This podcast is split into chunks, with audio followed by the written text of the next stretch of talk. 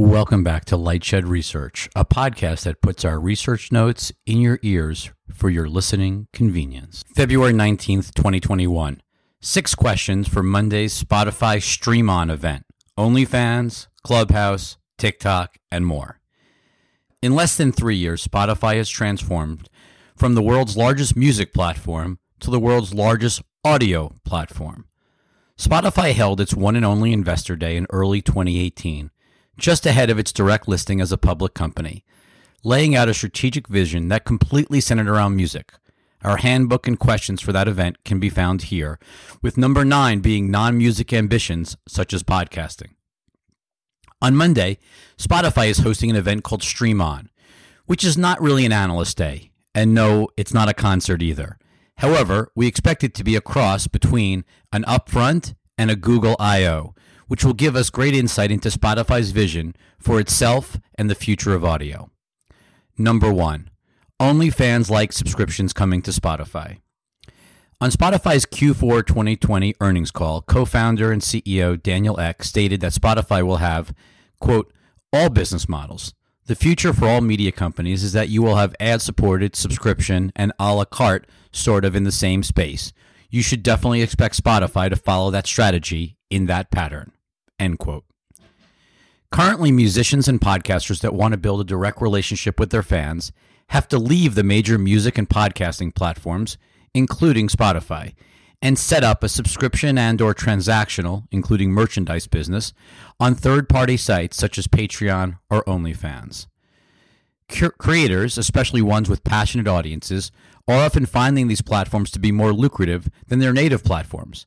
In our top 21 for 21, we highlighted Quote, OnlyFans, which took off with not safe for work content, is expanding into more mainstream creators such as musicians Cardi B, see her announcement embedded to the right, and Tyga.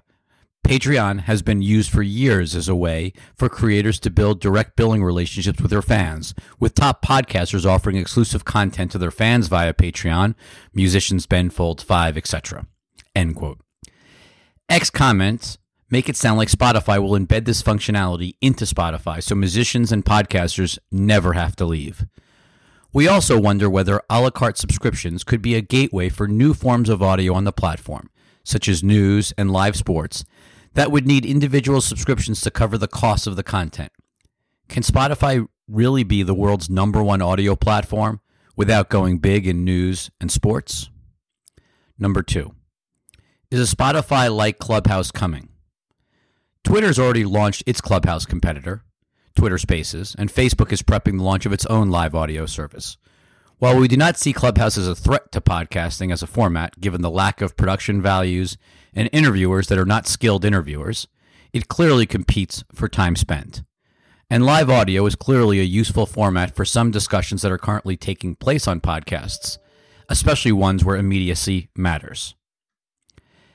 Asked another way, why should musicians and podcasters be turning to Clubhouse or Spaces to interact live with their fans when Spotify knows who each artist and podcaster's fans already are? It would appear that live audio is a logical next step, product wise, for Spotify. If Spotify is going to introduce a third audio format to the platform, live audio will require building of a graph based on interest and maybe even social.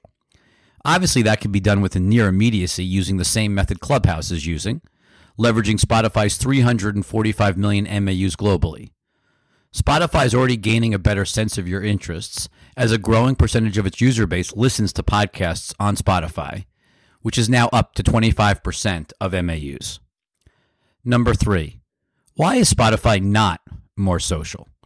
Spotify users love the annual Spotify Wrapped campaign, this year, you had 90 million users, up 50% with 50 million shares.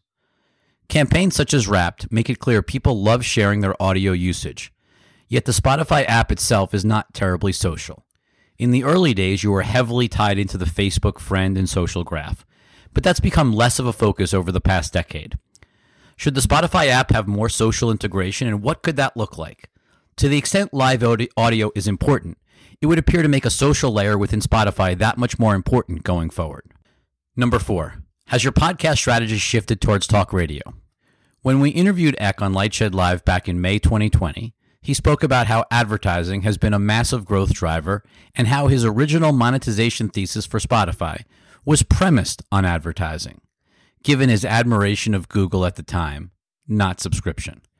With the expansion into podcasting, Spotify is able to generate ad dollars both in its advertising business and within its subscription business.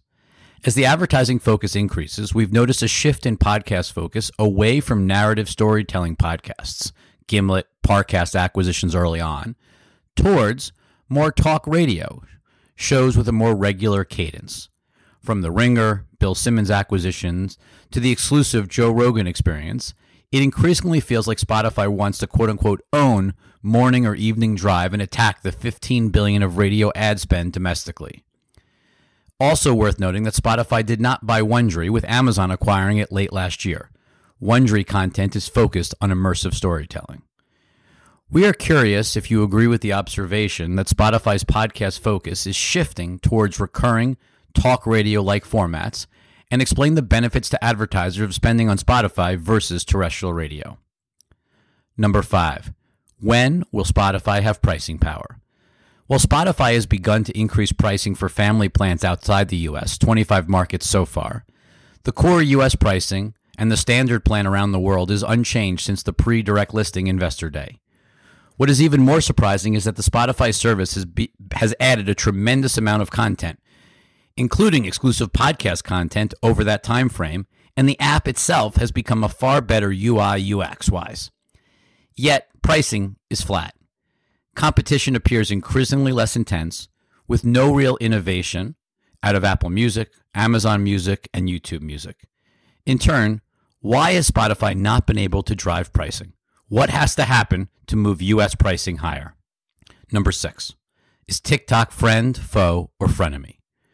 When we look at what happened with Olivia Rodrigo in January 2021, blowing up on TikTok and becoming the most streamed song in a week ever on Spotify and other music streaming services, it's impossible to overlook the growing music industry power of TikTok. While TikTok has not shown any interest in creating a subscription music service in the US, they are playing a critical role in artist and music discovery. What does TikTok's rise mean for Spotify? And are there aspects of TikTok that Spotify should incorporate into its app over time?